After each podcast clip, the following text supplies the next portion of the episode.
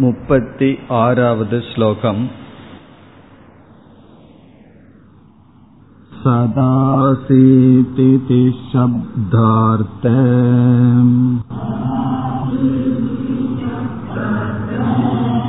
भेदे वैगुण्यमापते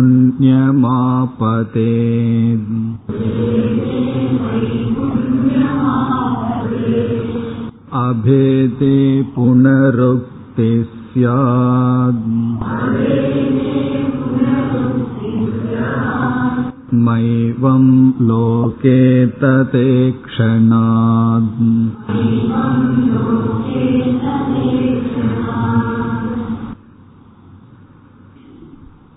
சூன்யவாதத்தை நீக்கிக் கொண்டு வருகின்றோம் அதில் சூன்யம் ஆசீத் என்ற வாக்கியத்தை எடுத்துக்கொண்டு எப்படி சூன்யத்துடன் ஆசீத் என்ற சொல் சேர முடியும் என்ற கேள்வியை கேட்டோம்.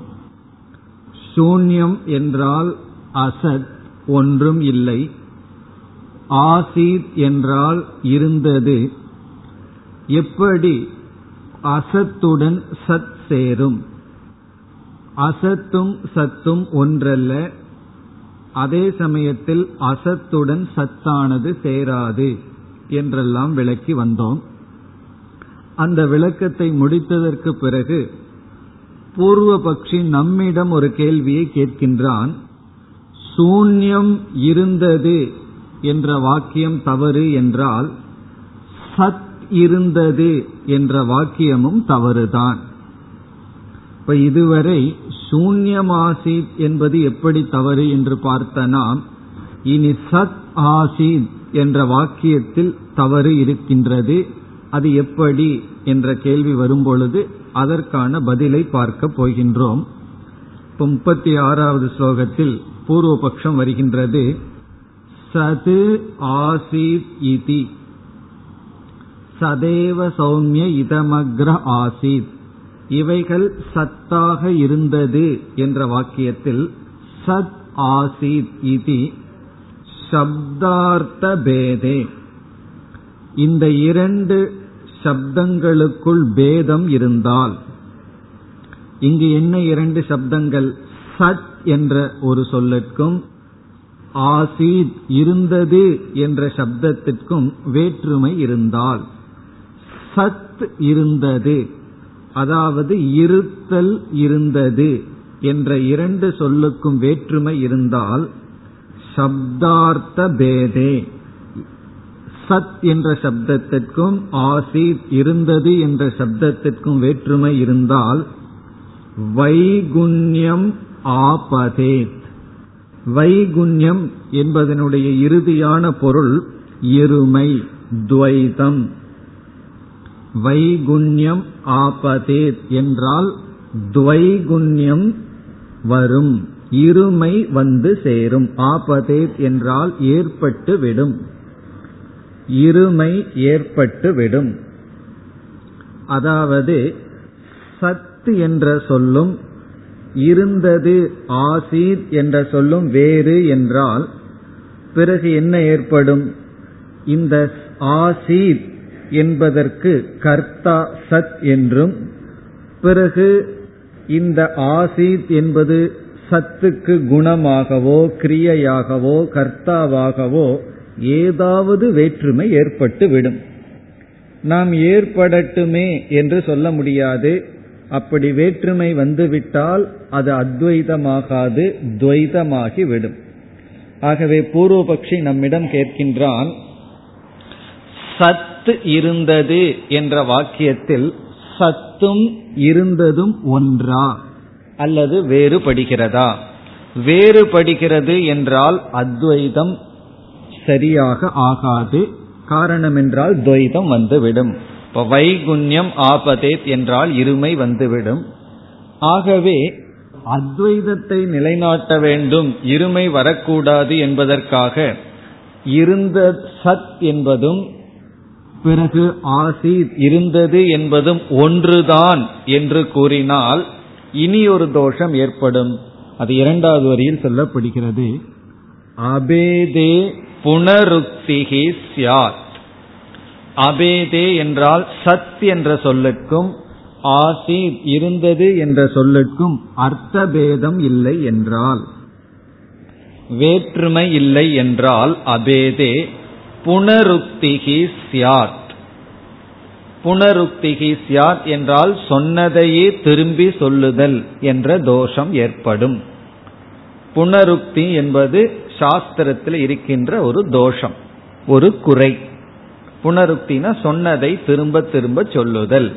புனருக்திகி சியாத் இதுவரை பூர்வ பட்சம் இனிமேல் நம்முடைய பதிலுக்கு வர வேண்டும். இப்ப அசத் ஆசித்துங்கிறத விட்டுட்டு இப்ப அந்த சூன்யவாதி என்ன செய்கின்றான்? என்னுடைய சூன்யத்தை நிலைநாட்ட முடியவில்லை. பிறகு உன்னுடைய கருத்தையும் தப்பு என்று நிலைநாட்ட விரும்புகின்றேன் என்று சத்து இருந்தது என்ற வாக்கியம் இரண்டும் வேறு வேறு பொருளை கொண்டது என்றால் அத்வைதம் சென்றுவிடும். ஒரே பொருள் என்றால் இருந்தது இருப்பு இருக்கிறது. என்பது புனருக்தி. ஆகவே இந்த வாக்கியம் சரியல்ல. சரி புனருக்தி இருக்கட்டும் என்று சொல்ல முடியாது. அது தோஷத்துடன் கூடிய வாக்கியம். தோஷத்துடன் ஒரு வாக்கியத்தை சொன்னா அந்த அர்த்தமும் தோஷத்துடன் கூடியது. தோஷமான ஒரு வாக்கியத்தை சொன்னோம்னா அந்த வாக்கியத்தில் இருக்கிற அர்த்தமும் குறைப்பட்டதுதான் ஆகவே உன்னுடைய அத்வைதமும் தவறு. காரணம் என்ன? அத்வைதத்தை விளக்கிற வாக்கியத்திலேயே தோஷம் இருக்கின்றதே. என்பதுதான் பூர்வபக்ஷியினுடைய பாவனை. இனி நம்முடைய பதில் என்ன? நாம் இனி பதிலுக்கு வர வேண்டும். இப்ப நம்முடைய பதில் எப்படி இருக்க போகிறது என்றால் சத்து ஆசீத் என்ற வாக்கியத்தில் பேதம் இருக்கின்றது என்று நாம் ஏற்றுக்கொள்ளப் போவதில்லை. சத்து வேற இருத்தல் வேறு என்று நாம் சொல்லப் போவதில்லை. ஆகவே அபேதத்தை தான் சொல்கின்றோம். ஏன்னா பேதத்தை சொன்னால் அது அத்வைதம் இல்லாமல் போகிவிடும். துவைதத்துக்கு வந்து விடுவோம். ஆகவே இந்த வைகுண்யத்தை நீக்குவதற்காக நாம் அபேதத்தை சொல்கின்றோம். பூர்வபக்ஷி சொன்னான் அபேதத்தை சொன்னால் புனருக்தி வருகின்றதே என்று. பிறகு நம்முடைய பதில் இந்த இடத்தில் புனருக்தி வரத்தான் செய்கின்றது அது வருகின்றது என்று நாம் ஏற்றுக்கொண்டு பிறகு என்ன சொல்கின்றோம்? வேறு வழி இல்லை புனருக்தி தோஷத்தை நாம் சந்தித்துத்தான் ஆக வேண்டும் என்று சொல்கின்றோம். அது மட்டுமல்ல புனருக்தி என்பது எப்பொழுது தோஷம் ஆகின்றது எப்பொழுது தோஷம் இல்லை என்றும் பார்க்க வேண்டும். அதாவது சொன்னதையே திருப்பி சொல்லுதல் புனருக்தி உண்மைதான் ஆனால் நம்ம சில சமயங்கள்ல ஜபம் என்ற சில அபியாசத்தை செய்வோம். அந்த அபியாசத்தில் என்ன பண்றோம்? சொன்ன நாமத்தையே திருப்பி சொல்றோம். அத புனருக்தி நான் சொல்றோம். காரணம் என்ன? அபியாசம் என்பது செய்ததையே திரும்ப திரும்ப செய்தல். எதற்கு என்றால் அதில் நிஷ்டை அடைவதற்காக. ஆகவே ஜபம் என்ற அபியாசத்தில் புனருக்திங்கிற தோஷத்தை சொல்லக்கூடாது. அங்கு புனருக்திக்கு பெயர் தான் ஜபமே. ஜபம்னு என்ன? சொன்னதையே திருப்ப சொல்றதுக்கு தான் ஜபம். அங்கெல்லாம் நம்ம நான் புனருக்தி தோஷம் செய்ய விரும்பல அதனாலதான் ஜபம் பண்றது இல்லைன்னு சொல்லக்கூடாது. ஜபம்னு சொன்னாவே சொன்னதையே திரும்ப சொல்லுதல். அது அங்கு தோஷம் அல்ல அது ஒரு சாதனை ஆகின்றது அது மட்டுமல்ல நம்ம வந்து குருவிடம் ஒரு வாக்கியத்தை கேட்கிறோம். குருவானவர் ஒரே கருத்தை பல முறை புரிந்து கொள்வதற்காக பல விதத்தில் கூறுகின்றார். அதையும் நம்ம புனருக்தி என்று சொல்வதில்லை. புரிய வைப்பதற்காக அபியாசத்துக்காக திரும்ப திரும்ப கூறுதல் அது தோஷம் அல்ல அது ஆசிரியருடைய கடமை. ஒரு ஆசிரியராக இருப்பவர்கள் வந்து எவ்வளவு முறை திரும்ப சொல்லணும் எப்படி திரும்ப திரும்ப எந்த விதத்துல சொல்லணுங்கிறத தெரிந்திருக்க வேண்டும். ஒரு முறை மட்டும் சொல்லிவிட்டு சென்றால் மாணவர்களுடைய மனதில் கிரகணம் ஏற்படாது. என்ன ஒரு சென்டென்ஸை கேட்கும் போது அஞ்சாறு பதங்கள் இருக்கும். இவன் எல்லா பதங்களையும் பதிய வைத்திருக்க மாட்டான். ரெண்டு மூணு பதங்களை விட்டு இருப்பான் திரும்ப சொல்லும் பொழுது எல்லா சொற்களும் பதிந்து அறிவு ஏற்படும். ஆகவே போதனைக்காக திரும்ப திரும்ப சொல்வது தோஷம் அல்ல ஜபத்திற்காக திரும்ப திரும்ப சொல்வது தோஷம் அல்ல இப்படி இந்த மாதிரி இடங்கள்ல எல்லாம் புனருக்திங்கிறது தோஷம் அல்ல அலங்காரம் என்று சொல்வோம். அலங்காரம்னு என்ன? அது அழகுபடுத்தும். உபதேசத்திற்கு அழகுபடுத்தும். பிறகு சில சமயங்களில் லாங்குவேஜே அப்படி இருக்கும். அந்த மொழியே அந்த சப்ஜெக்ட் மேட்டர்லயே அந்த டிஃபெக்ட் வர போகின்றது. இப்ப நாம் இங்க என்ன சொல்ல போகின்றோம்?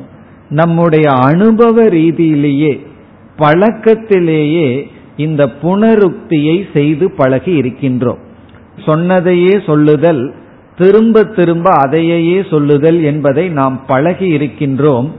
அதை இங்கு தோஷமாக எடுத்துக் கூடாது இப்ப எப்ப புனருக்தின்னு சொன்னா சில சமயங்கள்ல நம்ம சொன்ன விஷயம் யாருக்கு சொல்றோமோ அவங்களுக்கு நல்லா புரிஞ்சு ஆச்சு புரிஞ்சதற்கு பிறகு சும்மா சொல்லிட்டு இருந்தா தான் புனருக்திங்கிற தோஷம். இப்ப பெற்றோர் வந்து குழந்தைகளுக்கு டைம் ஆச்சு படின்னு சொல்கிறார்கள். இதுல பெரிய வாக்கியத்துல சீக்கிரட்டா இல்ல படினா குழந்தைகளுக்கு புரிஞ்சாச்சு. படிக்க சொல்கிறார்கள் சொல்லி. அதற்கு பிறகும் படி படின்னு சொன்னா தான் புனருக்தி தோஷம். அவர்களுக்கு கோபம் வருது. காரணம் என்ன? அதான் ஒரு முறை சொல்லிட்டீங்களே எனக்கு புரிஞ்சாச்சே. படிக்கணும்னு எனக்கு புரிஞ்சாச்சு. சும்மா படி படின்னா கோபம் வந்துடும் அவர்களுக்கு. அதுதான் புனருக்தி.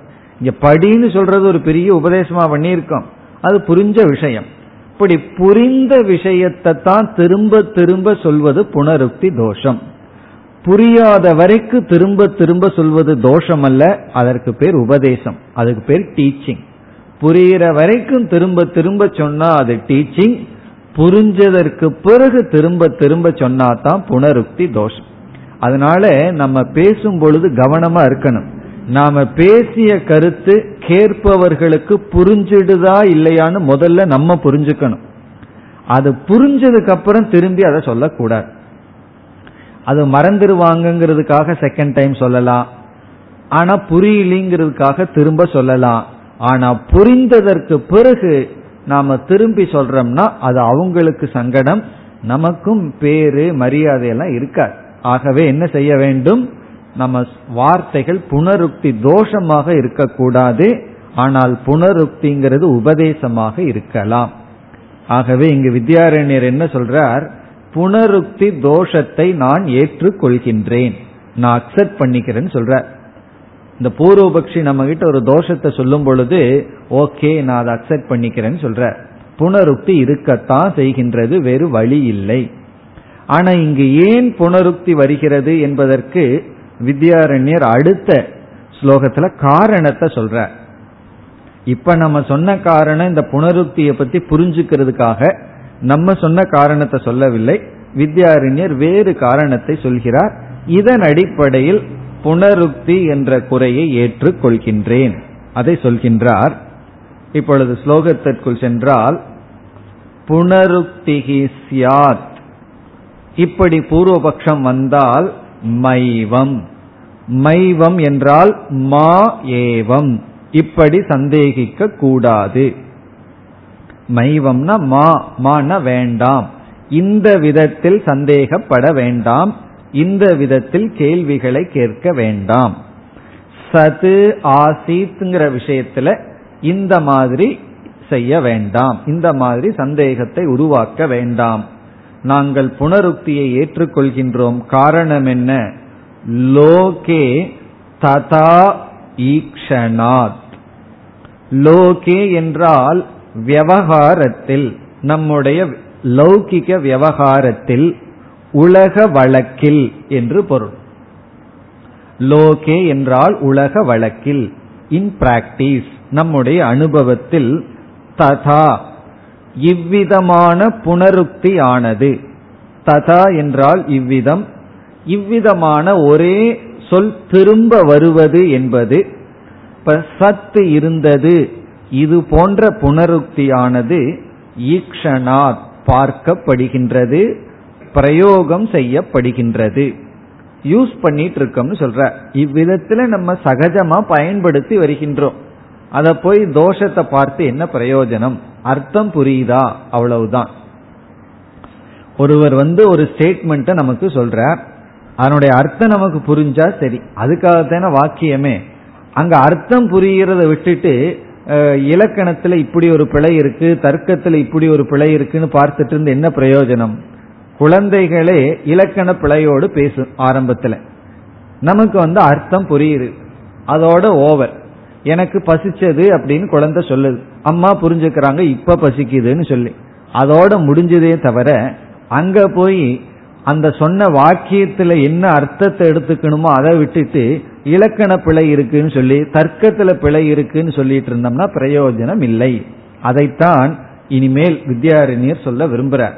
ஒருவர் ஒரு வாக்கியத்தை சொன்னா அந்த வாக்கியத்துல சில குறைகள் இருந்தாலும் அதை பார்க்காதே அர்த்தத்தை புரிந்து கொள்ள முயற்சி செய். அந்த குறையோடு சொல்றதுனால அர்த்தத்துல மாறுபாடு வந்ததுன்னா வாக்கியத்தை கரெக்ட் பண்ணிக்கணும். அந்த வாக்கியத்துக்கு எப்ப முக்கியத்துவம் கொடுக்கணும்னா வேற ஏதாவது தவறான அர்த்தத்தை கொடுக்கும்னா அந்த தவறான அர்த்தத்தை கொடுக்காம இருக்கிற இருப்பது போல வாக்கியத்தை மாத்தணும். அந்த வாக்கியத்துல தவறு இருக்கின்றது ஆனா அர்த்தத்தில் தவறில்லை என்றால் அதை பொருள்படுத்த கூடாது இலக்கணத்திலேயே தமிழ்லேயே சொல்வார்கள் பொருள் குற்றம் சொல் குற்றம்னு பிரிப்பார்கள். அந்த பொருள் குற்றமா இருந்தா ஏற்றுக்கொள்ள கூடாது சொல் குற்றமாக இருந்தால் ஏற்றுக்கொள்ளலாம். சொல்லுல குற்றமா பொருள்ல குற்றமான்னு கேட்டா இங்க வந்து அந்த சொல்லுல தான் ஒரு தோஷம் தெரியுதே தவிர பொருள்ல அவ்விதம் இல்லை. ஏன்னா வழக்கத்துல இந்த புனருக்தியை பார்க்கின்றோம். இப்ப இங்க வித்யாரண்யர் கொடுக்கிற காரணம் உலக வழக்கத்தில் தவிர்க்க முடியாமல் சில சமயங்கள்ல இந்த புனருக்தி இருக்கத்தான் இருக்கின்றது. அது எப்படி இருக்கின்றது உலக வழக்கில்? அதை உதாகரணத்துடன் அடுத்த ஸ்லோகத்தில் விளக்குகின்றார். இப்பொழுது முப்பத்தி ஏழாவது ஸ்லோகம். கர்த்தவ்யம் குருதே வாக்கியம்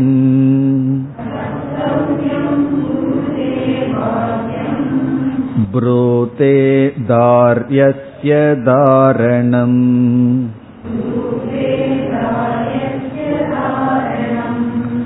इत्यादिवासनाविष्टम्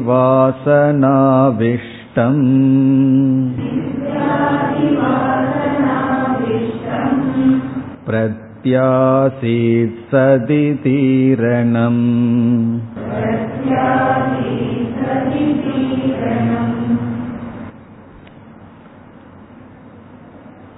அனுபவத்தில் இருக்கின்ற உலக வழக்கில் இருக்கின்ற புனருக்தியை கூறுகின்றார்.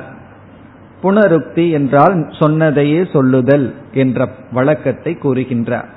இவ்விதம் வழக்கத்தில் இருப்பதனால் அதை பெரிதுபடுத்த வேண்டாம்.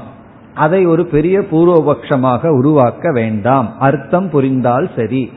அதற்கு சில உதாரணங்கள். கர்த்தவ்யம் குருதே. கர்த்தவியம் என்றால் செய்ய வேண்டியதை குருதே செய்கின்றான். செயலை செய்கின்றான் அர்த்தம். கர்த்தவியம்னா செயல் குருதேன செய்கிறான் செயலை செய்கிறான். இப்ப இந்த இடத்துல புனருக்தி வருதேன்னா புரிஞ்சாச்சு அதுக்கு மேல போய் புனருக்தின்னு ஏன் கேள்வி கேட்டு கொண்டிருக்கின்றாய்? வழக்கத்துல சொல்றோம். கர்த்தவியம் குருதே செயலை செய்கின்றான் செய்ய வேண்டியதை செய்கின்றான். இங்க ரெண்டு இடத்துலயும் செயல் தான் இருக்கு. ஆனா நமக்கு அர்த்தம் புரிகின்றது. இதுல ஒரு விதமான குழப்பமும் வரவில்லை. இது ஒரு உதாரணம். நம்மளும் வழக்கத்துல பல சமயங்கள்ல சொல்லுவோம். பின்னூசின்னு சொல்லுவோம். பஸ்ல ஸ்டாண்டிங்ல நின்றுட்டே வந்தாருன்னு சொல்லுவோம். ஸ்டாண்டிங்னு சொன்னாலும் நிக்கிறது? தான் நின்றுட்டே வந்தாருன்னு நிக்கிறது? தான் ஸ்டாண்டிங்ல நின்றுட்டே வந்தேன்னு சொன்னா என்ன அர்த்தம்னா நமக்கு புரியுது. அதோட ஓவர். அங்க போய் நம்ம வந்து இலக்கண ஆராய்ச்சி பண்ண வேண்டிய அவசியம் இல்லை. பின்னூசின்னு சொல்றது. அப்புறம் நடு சென்டர். நடு சென்டர்னு சொல்ற நடு சென்டர்ல நின்றுட்டு வந்தேன்னா.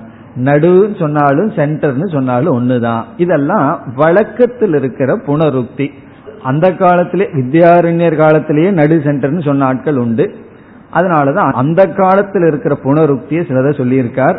கர்த்தவியம் குருதே செயலை செய்கிறான் செய்ய வேண்டியதை செய்கிறான். அடுத்தது வாக்கியம் ப்ரூதே. வாக்கியம் என்றால் சொல்லை புரூதேனா சொல்கின்றான். வாக்கியத்தை சொல்றான்னா சொல்லை சொல்கின்றான். சொல்ல வேண்டியதை சொல்கின்றான். வாக்கியத்தை சொல்கின்றான். வாக்கியம் சொன்ன சொல். வாக்கியம் புரூதே சொல்லை சொல்கின்றான். இதெல்லாம் உதாரணம் சொல்றார். எப்படி புனருக்தி எல்லாம் இருக்கு? இனி அடுத்தது தாரியஸ்ய தாரணம். தாரியஸ்ய என்றால் சுமையை வெயிட் தாரணம்னா சுமத்தல். சுமையை சுமக்கின்றான். சுமையை சுமக்கின்றான். ரெண்டு இடத்துல புனருக்தி தான் வருகின்றது. சுமையை சுமக்கின்றான். இப்படி செயலை செய்கிறான். சொல்லை சொல்கிறான். சுமையை சுமக்கிறான்.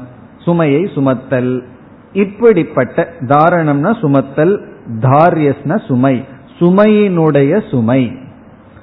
வெயிற்றினுடைய வெயிற்று இது சரியாத்தான் வரல. ஆனா நம்ம புரிஞ்சுக்கிறோம். இத்தியாதி இரண்டாவது வரியில இது போல இத்தியாதி இது போல வாசனாவிஷ்டம் பிரதி. வாசனா ஆவிஷ்டம் பிரதி. இப்படிப்பட்ட வாசனையுடன் கூடியவனை நோக்கி. பிரதினா அவனை நோக்கி. நம்மை பார்த்து அர்த்தம். இப்ப நமக்கு எப்படிப்பட்ட வாசனை இருக்கு? இப்படிப்பட்ட வாசனா ஆவிஷ்டம்னா கூடிய. இப்படிப்பட்ட வாசனை நமக்கு இருக்கு. சொன்னதையே சொல்றத கேட்டு கேட்டு இப்படிப்பட்ட வாசனை நமக்கு இருக்கிறதுனால அவர்களை பார்த்து தான் ஆசீத் சத் இது ஈரணம். சது ஆசீத் இது. சத் இருந்தது என்று. பிரதி ஆசீத் சத் இதின்னு இருக்கு. அதை பிரிச்சு படிக்கும்போது சத் ஆசீத் இதி சத் இருந்தது என்று கடைசி சொல் ஈரணம். ஈரணம்னா கூறப்பட்டுள்ளது. ஈரணம்னா சொல்லப்பட்டிருக்கிறது. சத்து இருந்தது என்று இவ்விதம் புனருக்தியுடன் பேசி பழகின வாசனையுடன் கூடியவனுக்கு சொல்லப்பட்டிருக்கிறது. நமக்கு ஏற்கனவே இந்த வாசனை இருக்கும் பொழுது அந்த வாசனை இருக்கிறவனுக்கு சொல்றதுனால அவன் போய் தவறாக புரிந்து கொள்ள மாட்டான். தமிழ்ல வந்து இனி ஒன்று சொல்லுவார்கள். கருவி கரணங்கள் எல்லாம் ஒடுங்க வேண்டும்னு சொல்லுவார்கள். இதுல யோசிச்சு பார்த்தோம்னா கரணம்னா என்ன அர்த்தம்? கருவின்னு அர்த்தம். கருவினா கரணம் தான் கருவி கரணத்தை ஒடுக்கணும்னா ஒண்ணுதான் இருக்கேன்னா. பழகி போச்சு தமிழ்ல வேதாந்தத்துல கருவி கரணங்கள் எல்லாம் ஒடுங்கணும். தமத்தை பின்பற்றணுங்கிற இடத்துல நமக்கு அந்த வாசனை இருக்கிறதுனால நம்ம ஆசிரியர் வந்து ஏமாந்து கருவிகரணன் சொல்லிட்டா உடனே கிளாஸ்ல எந்திரிச்சு தப்பா சொல்கிறீர்கள்னு சொல்ல வேண்டாம். காரணம் என்ன? அந்த வாசனை நமக்கு இருக்கின்றது. ஆசிரியருக்கு அந்த வாசனை இருக்கு மாணவர்களுக்கு அந்த வாசனை இருக்கு. அதனால இது ஒரு தோஷமா ப்ரொஜெக்ட் பண்ணாத. இது ஒரு தோஷமா எடுத்துட்டு பேசி என்ன பிரயோஜனம்? எல்லாத்துக்கும் ஒரே தோஷம் இருந்ததுன்னா அது சொசைட்டியில் அதுவே ஒரு லாபா பண்ணிடுவார்கள் அது ஒரு தோஷம் இல்லை. ஏன்னா எல்லாத்துக்கும் காமனா இருக்கேன் அப்படி வாக்கியத்திலே அப்படித்தான். நம்ம எல்லாத்துக்கும் ஒரே தோஷம் இருக்கு. அதனால உனக்கு தோஷம் இருக்கு எனக்கு தோஷம் இருக்குன்னு ஏன் பண்ணுவோம்? அது ஒரு ரூலா வச்சுக்குவோம். இருக்கட்டுமே. நமக்கு தாற்பயம் என்ன அர்த்தம் புரியணும் அவ்வளவுதான். இவ்விதம் இப்ப சத்து ஆசீத் அப்படிங்கிற இடத்துல தோஷம் இல்லைன்னு சொல்றோம். காரணம் என்ன? சத்து ஆசீத்துங்கிறது வேறு வேறு பொருள் அல்ல ரெண்டு தான் ஆனா அசத் ஆசீத்துங்கிறதுக்கு புனருக்தி கிடையாது. இல்லாதது இருந்ததுங்கிறது எப்படி புனருக்தி வரும்? அது விரோதம். அங்க விரோதம்ங்கிற தோஷத்தை காட்டினோம். சூன்யம் இருந்ததுங்கிற இடத்துல விரோதம் இருக்குன்னு காட்டி தப்புன்னு சொன்னோம். சத்து இருந்ததுங்கிற இடத்துல நீ புனருக்திய காட்டுற அது ஒரு தோஷம் அல்ல அது வழக்கில் இருப்பது. இனி பூர்வபக்ஷி இனி ஒரு தோஷத்துக்கு வர்றான். அதுக்கு நம்ம அதே பதில சொல்றோம். இந்த அக்ரே அப்படின்னு சொல்லியிருக்கோம். அக்ரே என்றால் என்ன? காலத்தை நாம் அங்கு குறிப்பிட்டுள்ளோம். சத்தேவ சௌமிய இதம் அக்ரே ஆசித். இதற்கு முன் படைப்புக்கு முன் இவைகளெல்லாம் சத்தாக இருந்ததுன்னு காலத்தை கொண்டு வந்தோம். உடனே பூர்வபக்ஷி காலம்னு ஒரு தத்துவம் பிரம்மம்னு ஒரு தத்துவம் இருக்கேன்னு சொல்லும் பொழுது பிறகு நாமும் இதே உத்தரத்தை தான் சொல்ல போகின்றோம் அடுத்த ஸ்லோகத்தில் அடுத்த பூர்வபக்ஷம் பிறகு இதே போன்ற பதிலும் வருகின்றது முப்பத்தி எட்டாவது ஸ்லோகம் कालाभावे पुरेत्युक्तिः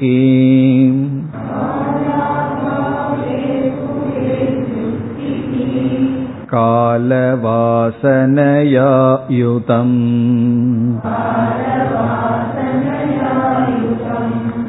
शिष्यं प्रत्येव तेनात्र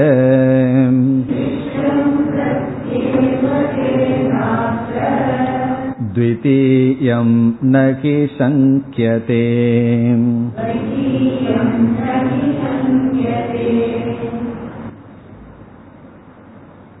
இங்கு பூர்வபக்ஷி என்ன சொல்கின்றான்? சிருஷ்டிக்கு முன் சத்துதான் இருந்தது என்ற வாக்கியத்தில் கால தத்துவம் அங்கு பிரயோகம் இருக்கின்றது. முன் என்கின்ற காலம் அங்கு இருக்கின்றது. இவைகளெல்லாம் தோன்றுவதற்கு முன் என்று அந்த முன் என்ற காலம் அங்கு இருக்கின்றது. ஆகவே அவனுடைய பூர்வபக்ஷம் காலம் என்ற ஒன்றும் சத்து என்ற ஒன்றும் இரண்டு தத்துவங்கள் இருக்கின்றதே என்பது கேள்வி. ஏன்னா சிருஷ்டின்னு ஒரு தத்துவம் இந்த சிருஷ்டியெல்லாம் தோன்றுவதற்கு முன் என்கின்ற கால பராமர்சம் பராமர்சம்னா அதை மென்ஷன் பண்றது. காலத்தை குறிப்பிட்டுள்ளோம். ஆகவே பிரம்ம காலம் என்று இரண்டு தத்துவம் இருக்கிறது என்றால் இங்கு வித்யாரண்யர் என்ன பதில் சொல்றார்? உண்மைதான். இந்த சிருஷ்டியெல்லாம் தோன்றுவதற்கு முன்னுன்னு சொல்ல முடியாதுதான் சொல்லக்கூடாதுதான். இந்த இடத்துல நம்ம அக்செப்ட் பண்ணிக்கிறோம். அதான் வேதாந்தத்தில் அழகுங்கிறது. மற்ற மதத்துல என்ன குறைய சொன்னாலும் ஏற்றுக்கொள்ளவே மாட்டார்கள். நம்மிடத்துல ஏதாவது ஒரு குறைகள் காட்டினால் அது குறையாக இருந்தால் குறைன்னு சொல்லிக்குவோம். சொல்லிட்டு வேற வழி இல்லைன்னு சொல்லிடுவோம் அது குறைதான். எங்களுக்கு வேற வழி இல்லை. அதனால நீ குறையா எடுத்துக்காது. அதனால ஒன்னும் கெட்டு போகாதுங்கிறது நம்முடைய கடைசி பதில். பிறகு ஏன் இந்த குறையெல்லாம் வருதுன்னா அது கேட்பவனுடைய மனதில் இருக்கிற வாசனையினால இப்படி பேசுகின்றோம்னு சொல்லி சிஷ்யனுக்கு கால வாசனை இருக்கிறதுன்னு சொல்றார். நம்ம எதோ வாசனைன்னு சொல்றோம். கால வாசனைன்னு ஒரு வாசனை இருக்கு. கால வாசனைன்னு என்ன? எது எடுத்தாலும் அந்த டைம்ல நினைக்கிறது. காலத்தை கொண்டு வர்றது. இந்த அனாதிங்கிறத புரிஞ்சுக்காததுக்கு காரணமே கால வாசனை தான். எப்ப சிருஷ்டி தோன்றியது? அப்படி இந்த எல்லாத்தையுமே காலத்துக்குள்ள வச்சு வச்சு எல்லாத்தையுமே காலத்திற்குள் கொண்டு வரணுங்கிறது கால வாசனை கால வாசனைக்கு பெரிய நல்ல உதாரணம் என்ன தெரியுமோ? இந்த உபனிஷத் கீத கிளாஸுக்கு வந்த உடனே ஃபர்ஸ்ட் கேட்கிற கேள்வி எப்ப முடியும்? அதுதான் கால வாசனைங்கிறது என்ன எப்போ ஒரு காலத்துக்குள்ள எல்லாத்தையும் உருவாக்கிடணும்? உடனே எனக்கு எப்போ மோட்சம் கிடைக்கும்? எல்லாத்துக்கும் எல்லாத்தையுமே ஒரு டைமுக்குள்ள கொண்டு வரணும். பிறகு ஜோதிடரம் சென்று கையை நீட்டி எனக்கு எப்ப நல்ல காலம் வரும்? இப் இதுதான் கால வாசனைங்கிறது காலம் எல்லாமே ஒரு காலத்துக்குள்ள கொண்டு வரணும் கொண்டு வரணும்னு அந்த கால வாசனையோட இருக்கிற சிஷ்யங்கிட்ட காலத்தை கடந்த தத்துவத்தை எப்படி சொல்வதுன்னா இப்ப ஆரம்பத்துல வந்து அவனுக்கு புரிய வைப்பதற்காக இவைகளெல்லாம் தோன்றுவதற்கு முன் ஏன்னா சிருஷ்டி டைம் இதெல்லாம் சேர்ந்து தான் வருகின்றது இந்த காலம் எப்ப வந்ததுன்னு சில பேர் கேட்பார்கள். அது கேள்வியிலேயே தப்பு இருக்கு. காலம் எப்பொழுது தோன்றியது? இது கால வாசனையினாலதான் இந்த மாதிரி கேட்கிறோம். காலம்னாவே தோற்றம் இடைநிலை கடைநிலை அப்படின்னு எல்லாம் இருக்கு. காலம் எப்பொழுது தோன்றியதுன்னா நேற்று தோன்றியதுன்னா அதுவே காலம் தானே அப்ப அந்த இடத்துல பேசவே முடியாதுங்கிறத புரிஞ்சுக்காததுனால காலம்ங்கிற வாசனை நமக்குள்ள இருக்கிறதுனால உபனிஷத் அப்படி பிரயோகம் செய்தது. ஆகவே இந்த அக்ரிங்கிற வார்த்தைக்கும் தாற்பயம் இல்லை அதுக்கும் முக்கியத்துவம் வேண்டாம். நம்ம மனசு வேதாந்தத்துல எங்க முக்கியத்துவம் கொடுக்க கூடாதோ அங்கதான் போய் விசாரம் பண்ணிட்டு இருப்போம் எங்க முக்கியத்துவம் கொடுக்கணுமோ அதை அப்படியே விட்டுருவோம். அப்படி அங்கு போய் விசாரம் செய்யாத. ஏன்னா நம்மளுடைய வாசனையின் அடிப்படையில உபனிஷத் அவ்விதம் கூறியது. ஆகவே இருமையை சந்தேகிக்காதே. இருக்கிறது அத்வைதம்தான். அதை இங்கு கூறுகின்றார். கால அபாவே புறா இது யுக்திகி உக்திகி என்பதே ஒன்று பிறக்காத இல்லாத பொழுது கால அபாவே புறா இது உக்திகி புறா முன்பு. உபனிஷத்துல புறாங்கிற வார்த்தை இல்ல அக்ரேங்கிற வார்த்தை இருந்தது. அதுக்கு தான் இங்க புறான்னு பொருள் சொல்ற. புறா என்றால் தோன்றுவதற்கு முன்பு என்கின்ற உக்திகி என்றால் சொல் அப்படி சொன்னது. இந்த யுக்திகின்னு படிக்கூடாது. புறா இது உக்திகி. புறா என்ற சொல் என்று உபனிஷத் கூறுவது. அது கூறுவதை நம்ம எப்படி ஜஸ்டிஃபை பண்ணலாம். இதுதான் ஜஸ்டிஃபிகேஷன் சொல்றது. உபனிஷத்தை சில சமயங்கள்ல ஜஸ்டிஃபை பண்ணி தான் ஆகுது. என்ன பண்றது? கால வாசனையா யுதம். கால வாசனையினால யுதம்னா பொருந்துகின்றது. ஜஸ்டிபிகேஷன் அர்த்தம். ஓகே கால வாசனையினால அதை நம்ம ஏற்றுக்கொள்ளலாம். யுதம்னா ப்ராப்பர் சரிதான் அப்படின்னு அர்த்தம். கால வாசனையினால அப்படி ஒரு வார்த்தை சொல்லப்பட்டிருக்கிறது. கால வாசனையா என்ன இந்த மைண்ட்ல காலத்தையே கிரகிச்சு கிரகிச்சு எடுத்தவுடன் காலத்தை தாண்டி பேசணும்னா புரியாது. ஆகவே யாருக்கு யாரிடம் இது கூறப்பட்டுள்ளது என்றால் குருவுக்கல்ல ஞானிகளுக்கல்ல இந்த வாக்கியம் அல்லது இந்த அக்ரேங்கிற சொல் சிஷ்யம் பிரதி ஏவ. சிஷ்யனுக்காகத்தான்.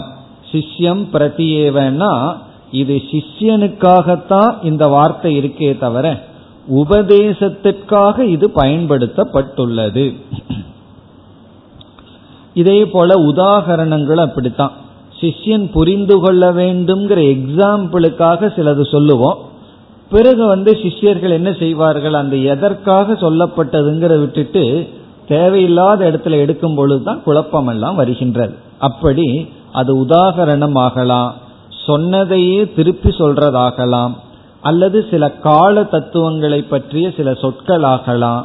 இவைகளெல்லாம் நம்முடைய வாசனையினுடைய அடிப்படையில புரிஞ்சுக்கிறதுக்காக ஆரம்பத்தில் பயன்படுத்தப்பட்டுள்ளது. சிஷ்யம் பிரதி ஏவ. சிஷ்யம் பிரதி ஏவ யுதம் அர்த்தம். சிஷ்யனுக்காகத்தான் இவைகளெல்லாம் கொடுக்கப்பட்டுள்ளது. தேன இரண்டாவது வரியில தேன. தேனன இந்த இடத்துல தஸ்மாத் அர்த்தம். ஆகவே. அவ்வியம் தேன ஆகவே.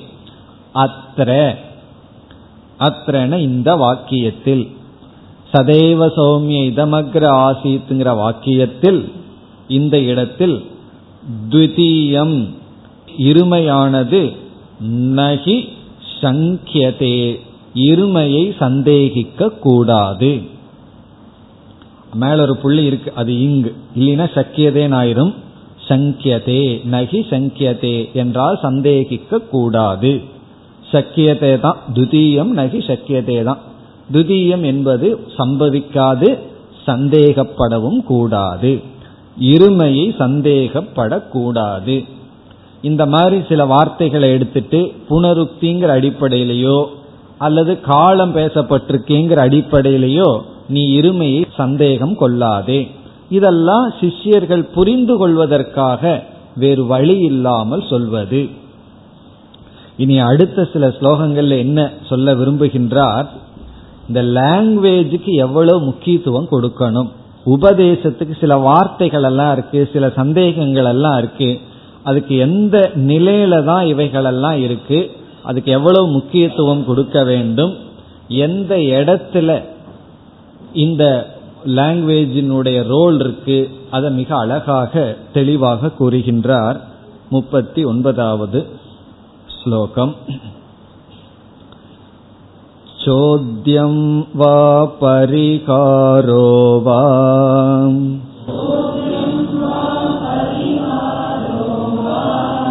क्रियतां द्वैतभाषयाम्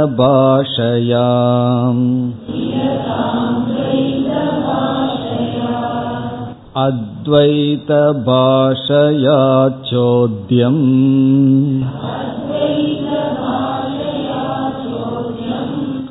नास्ति नापि तदुत्तरम्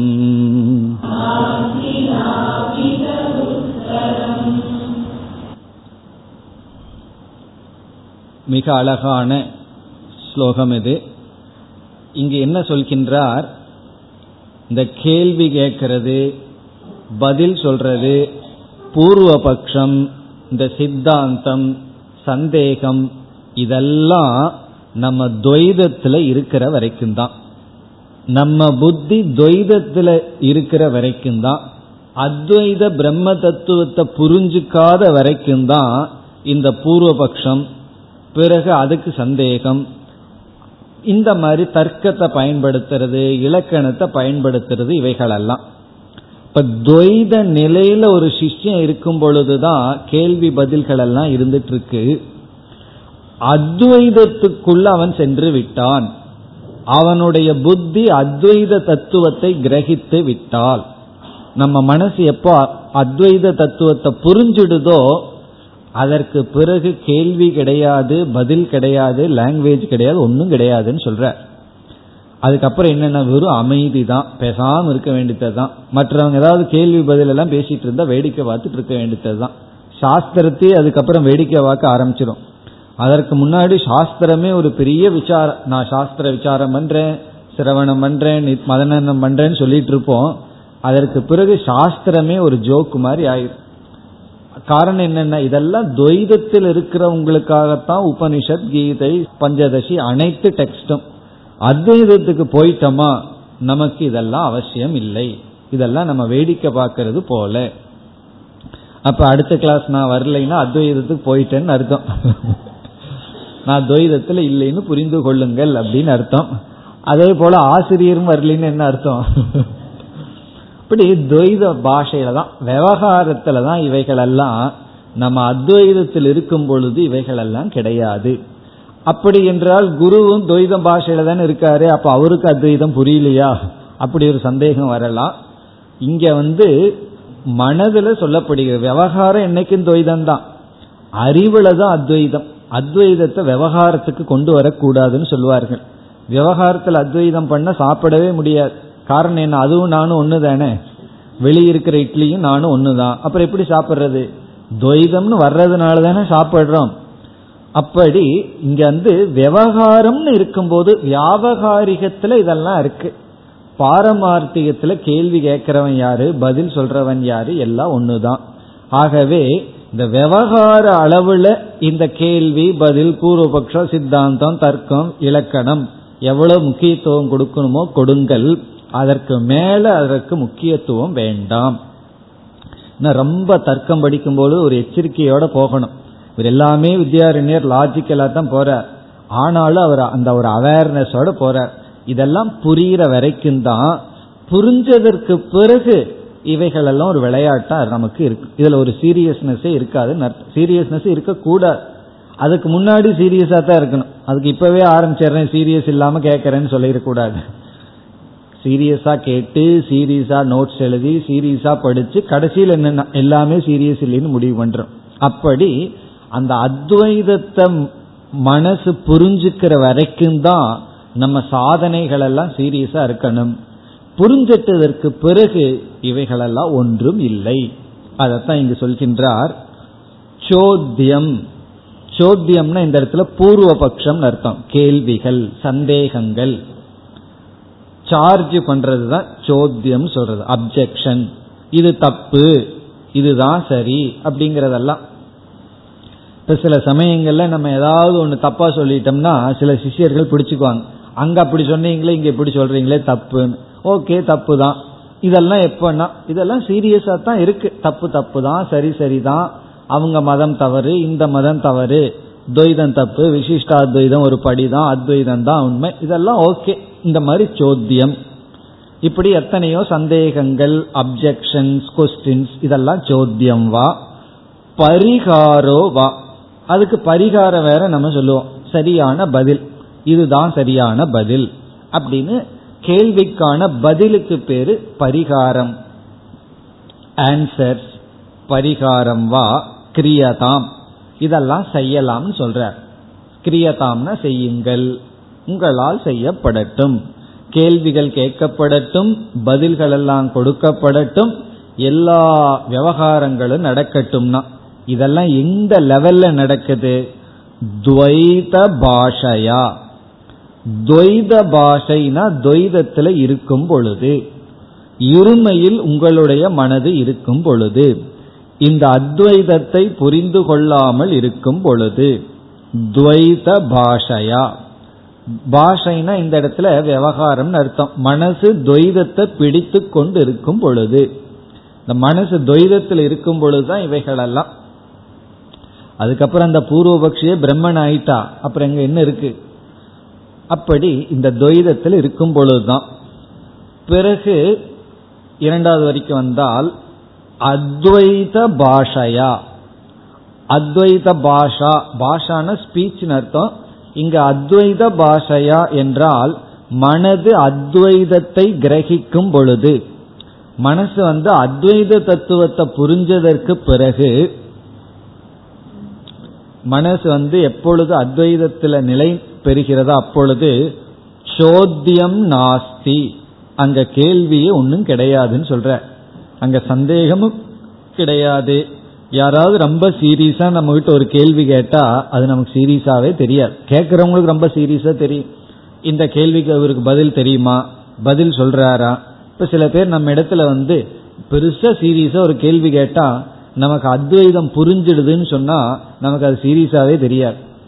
அப்படிங்கும் போது அந்த கேள்விக்கு பதில் தெரிஞ்சா என்ன தெரியாட்டி என்ன? கேள்வியே கிடையாது. கேள்வியிலேயே சீரியஸ்னஸ் இல்லை. பிறகு என்ன அந்த பதில் நமக்கு தெரிஞ்சா என்ன தெரியாட்டி என்ன? அதனால என்னன்னா நமக்கு வேதாந்தம் படிக்கும்போது யாராவது பஞ்சதசியில் ஒரு சந்தேகம் கேட்டு தெரியலனா சந்தோஷமா விட்டுற வேண்டியது தான் அல்லது உபனிஷத்துலயோ கீதையிலேயோ யாராவது சந்தேகம் கேட்டுட்டு பிறகு சும்மா இருப்பார்களா? இவ்வளவு நாள் படிச்சுட்டு இதுவும் கூட தெரியலையான்னு சொல்லி விடுவார்கள். நமக்கு ஒரு பயம் குற்ற உணர்வு வந்துடும் இவ்வளவு நாளா படிச்சிருக்கோம் இந்த ஒன்றுக்கு பதில் சொல்ல தெரியலையான்னா.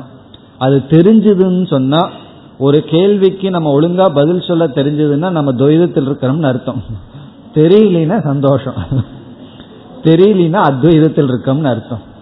அந்த கேள்விக்கு பதில ரொம்ப சீரியஸா எடுத்துட்டோம் அப்படின்னா நம்ம துவைதத்தில் இருக்கோம். இன்னும் நமக்கு புரியலன்னு அர்த்தம்.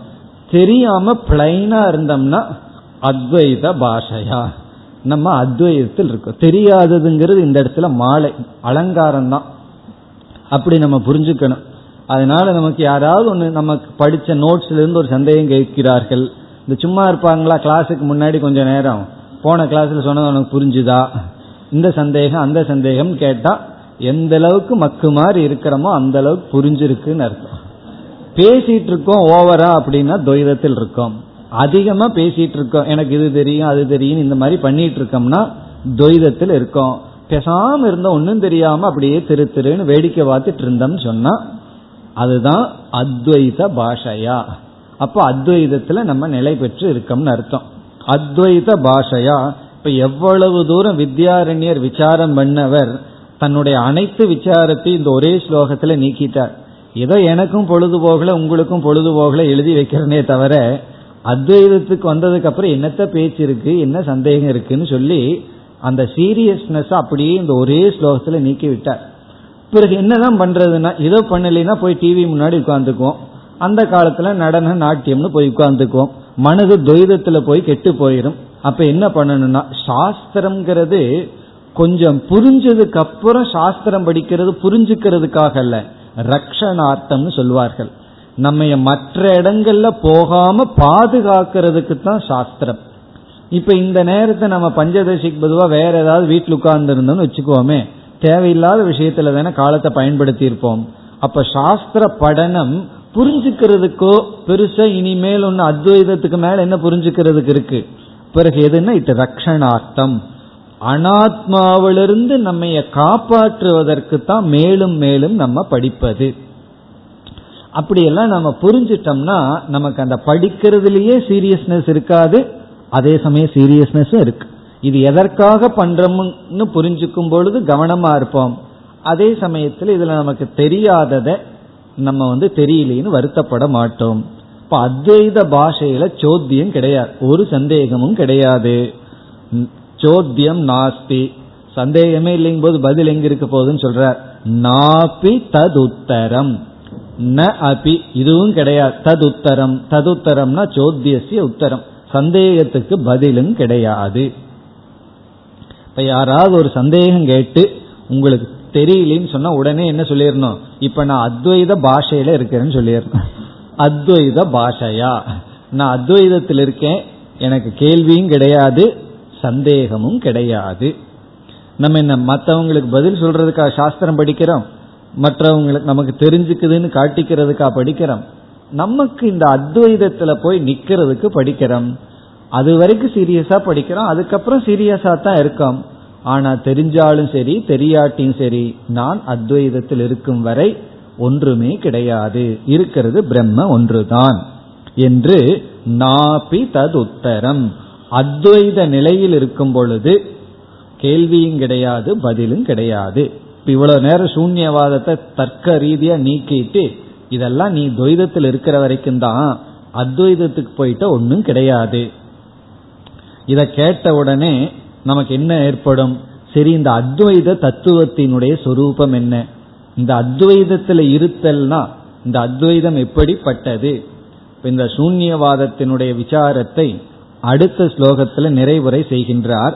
எப்படி என்றால் அத்வைதத்தினுடைய தத்துவத்தை விளக்கி முடிவுரை செய்கின்றார். நாற்பதாவது ஸ்லோகம் இது அத்வைதத்தினுடைய சொரூப விளக்கம். ततास्तिमितगम्भीरम्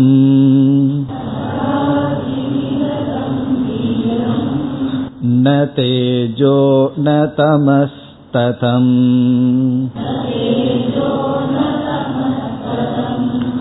अनाख्यमणभिव्यक्तं सत्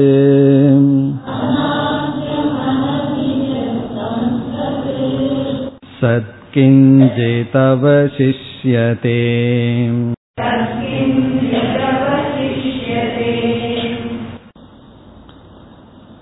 இந்த ஸ்லோகம் யோக வாசிஷ்டம் என்ற நூலிலிருந்து இங்கு வித்யாரண்யர் எடுத்திருக்கின்றார் யோக வாசிஷ்டத்தில் மூன்றாவது அத்தியாயம் ஒன்றாவது பகுதி பதினோராவது ஸ்லோகம் மூன்று ஒன்று பதினொன்று. அங்கிருந்து அப்படியே எடுத்து கொடுக்கின்றார்.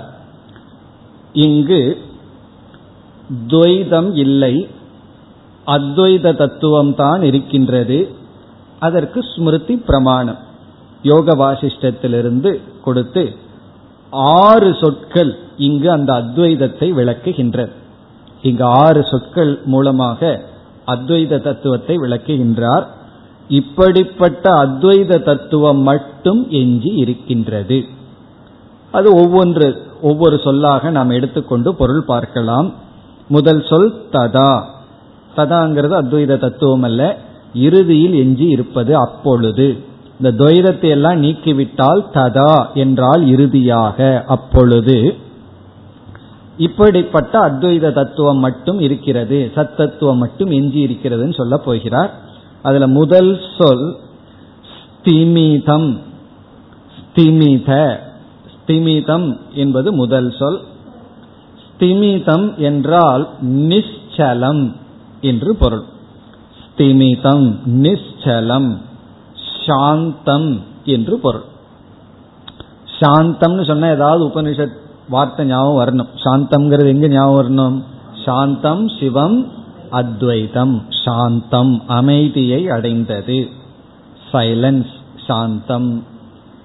ஸ்திமிதம் என்றால் சாந்தம். அதாவது அத்வைதத்தில் என்ன இருக்குன்னா அத்வைதத்தில் அமைதியை தவிர வேற என்ன இருக்க முடியும்? சாந்தம். பிரபஞ்சோபசமம். அந்த சப்தங்கள் எல்லாம் கிடையாது. மௌனம். அமாத்ரா சொரூபம் அர்த்தம்.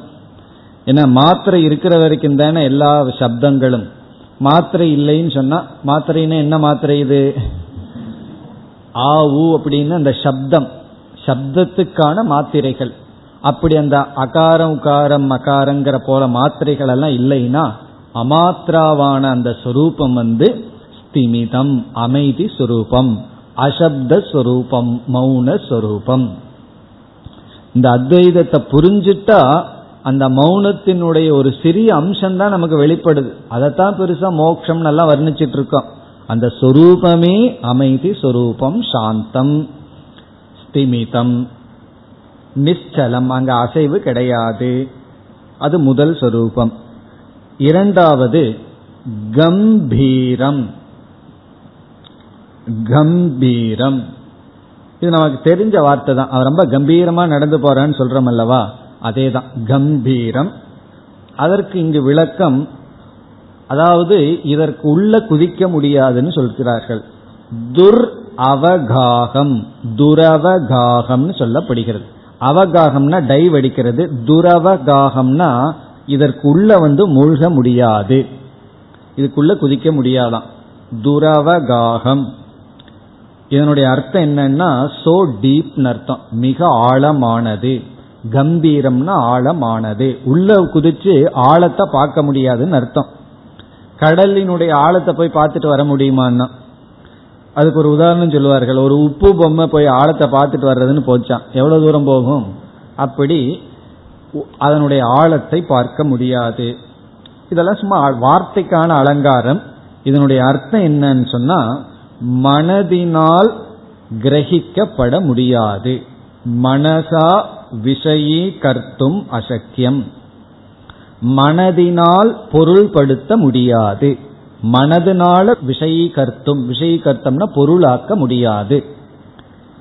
இப்ப வந்து ஒரு ஜிலேபி இருக்கு ஒரு லட்டு இருக்கு. இதை வந்து கண்ணில் அழகா பொருள்படுத்திடலாம். கண்ணில் பார்த்து பொருள்படுத்தி விடலாம். பிறகு சுவைத்து அதனுடைய சுவையை நம்ம மனசுல உணர்ந்துடலாம். வாயில சொல்ல முடியாது. ஜிலேபிக்குள்ள இனிப்புல இருக்கிற வித்தியாசம் லட்டினுடைய இனிப்பினுடைய வித்தியாசத்தை வாக்குனாலையும் கண்ணு செய்கையினாலையும் புரிய வைக்க முடியாது. இந்த சுவை இப்படி இருந்தது அப்படி இருந்ததுன்னு டான்ஸ் எல்லாம் ஆடி காட்டி புரிய வைக்க முடியாது. பிறகு மனசுல உணர்ந்துடலாம். நாக்கு மூலியமா மனசுல உணர்ந்துடலாம். அதே போல ஒருவர் நம்ம இடத்துல அன்பா இருக்காரா கோபமா இருக்காரா வெறுப்பா இருக்காரா இவைகளையெல்லாம் அன்பு வெறுப்பு கோபம் பொறாமை இவைகளையெல்லாம் மனசுல கிரகிச்சிடலாம் வாக்குல சொல்ல முடியாது. அதே சமயத்துல இந்திரியங்களுக்கும் கிடையாது. இந்திரியத்தினாலையும் கிரகிக்க முடியாது. இப்ப கண்ணு வந்து ஒருத்தரை காட்டுது. ஆனா மனசு தானே அவர் எந்த பாவனையுடன் இருக்காருங்கிறத கிரகிக்குது. அப்படி கண்ணு வந்து பொருளை காட்டுது. மனசு அவரிடம் இருக்கிற பாவனையை கிரகிக்கின்றது. இப்படி இந்த மனசு இந்த பிரம்மத்தை கிரகிச்சிருமா? என்றால் அது முடியாதுங்கிறதா கம்பீரம்ங்கிற சொல் சொல்கின்றது. கம்பீரம்னா மனசுனாலையும் சில உணர்வுகளை கிரகிப்பது போல இந்த பிரம்மத்தை அத்வைதத்தை கிரகிக்க முடியாது. அது வந்து கம்பீரம். பிறகு அடுத்தது மூன்றாவது ந தேஜக ந தமக. இந்த ரெண்டு சேர்ந்து மூன்றாவது விளக்கம். ந தேஜக ந தமக. இதுவும் ரொம்ப அழகான விளக்கம். அந்த இடத்தில் ஒளியும் இல்லை இருளும் இல்லை. ந தேஜக தெர் இஸ் நோ லைட் ந தமக நோ டார்க்னஸ் இருளும் கிடையாது ஒளியும் கிடையாது. ஏன்னா ரொம்ப பேர் பிரம்மன்னா ரொம்ப ஒளி பொருந்தியது லைட்டுன்னு நினைச்சிட்டு இருப்பார்கள். ஏதாவது ஒரு லைட்டை நான் பார்த்தேன்னா தான் அது பிரம்மத்தை பார்த்ததுக்கு சமம்னு சொல்லி ஆனா அந்த பிரம்ம வந்து வெளிச்சம் இருள் அப்பாற்பட்டது. இப்ப இந்த வார்த்தை எதை குறிக்கின்றது? துவந்துவ அதீதம் இருமைக்கு அப்பாற்பட்டது. துவந்துவ அதீதம் இருமையை கடந்தது. அந்த இருமை வந்து வெளிச்சம் இருள் என்பது சுகம் துக்கம் மானம் அபமானம் இப்படிப்பட்ட இருமையை கடந்தது. அல்லது அறிவு அறியாமை. அறிவையும் அறியாமையும் கடந்து இந்த இடத்துல அறிவுனா விற்பி ஞானம் அறிதலையும் அறியாததையும் கடந்தது. விற்பி ஞான விற்பி ஞான அபாவத்திற்கு அப்பாற்பட்டது சொரூப ஞானம் இந்த சொரூப ஞானம்னே ஏன் சொல்றோம்னா ஜடம்ங்கிறத நம்ம மனசுல நினைச்சிட்டு சொரூப ஞானம்னு சொல்றோம். இத வந்து இப்படித்தான் வாயில சொல்ல முடியாது. ந தேஜக ந தமக. இனி நான்காவது ததம். முதல் வரியில கடைசி சொல் ததம். ததம் என்றால் வியாப்தம் என்று அர்த்தம். அனைத்தையும் வியாபிக்கின்றது. சத் சுரூபமாக. இப்ப வியாப்தம்னு சொன்னா ஆகாசத்துக்குள்ள வாயு வியாபிப்பது போலல்ல. அனைத்து பொருள்களிடத்திலையும் சத்து சத்துன்னு ஒன்று இருக்கு. இருத்தல் இருத்தல் இருத்தல். அப்படி சத் சுரூபமாக வியாபிக்கின்றது. ஞானஸ்வரூபமாக ஒவ்வொரு விற்த்தியையும் வியாபிப்பது போல அனைத்து வஸ்துக்களையும் சத் சுரூபமாக வியாபிக்கின்றது. ததம். இனி ஐந்தாவது சொல் அநாக்கியம். அநாக்கியம் என்றால் பெயரற்றது. ஆக்கியம் என்றால் சொல் பெயர் சூட்டுவது. அனாக்கியம் என்றால் பெயர் சூட்ட முடியாதது பெயரற்றது அநாம நாமமற்றது. இதுக்கு ஒரு பேர் கொடுக்க முடியாது. பேர் இல்லா பெருமாள்னு சொல்லுவார்கள் கேள்விப்பட்டிருக்கிறீர்களோ? பேர் இல்லைன்னு சொல்லிட்டு உடனே பெருமாள்னு சொல்லிடுற வேற வழி இல்லையே. அப்படி இது பெயரற்றது. பெயரற்றது இந்த பிரம்ம. அனபிவியக்தம். அனபிவியக்தம்னா ரூபமற்றது வெளித்தோற்றத்திற்கு வராதது. அபிவியக்தினா வெளித்தோற்றத்திற்கு வந்து ஒரு ரூபத்துடன் இருப்பது. அனபிவியக்தம்னா வெளித்தோற்றத்திற்கு வராதது. அனபிவியக்தம் அது ஆறாவது. அஞ்சாவது அனாக்கியம் பெயரற்றது. அநாமகம் அனபிவியக்தம்னா இந்திரிய அகோச்சரம். இதெல்லாம் என்ன சத். இத்தனை சொரூபமானதுதான் இந்த சத்.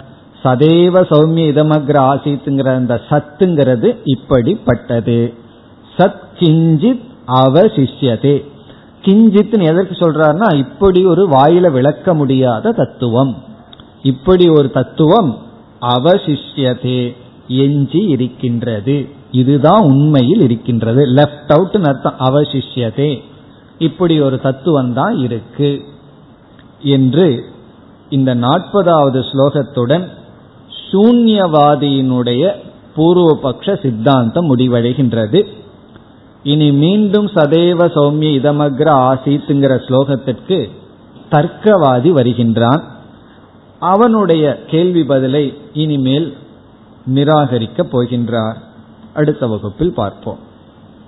ஓம் போர் நமத போர் நமிதம் போர் நமுதச்சதேம் पूर्णस्य पूर्णमादाय पूर्णमेवावशिष्यते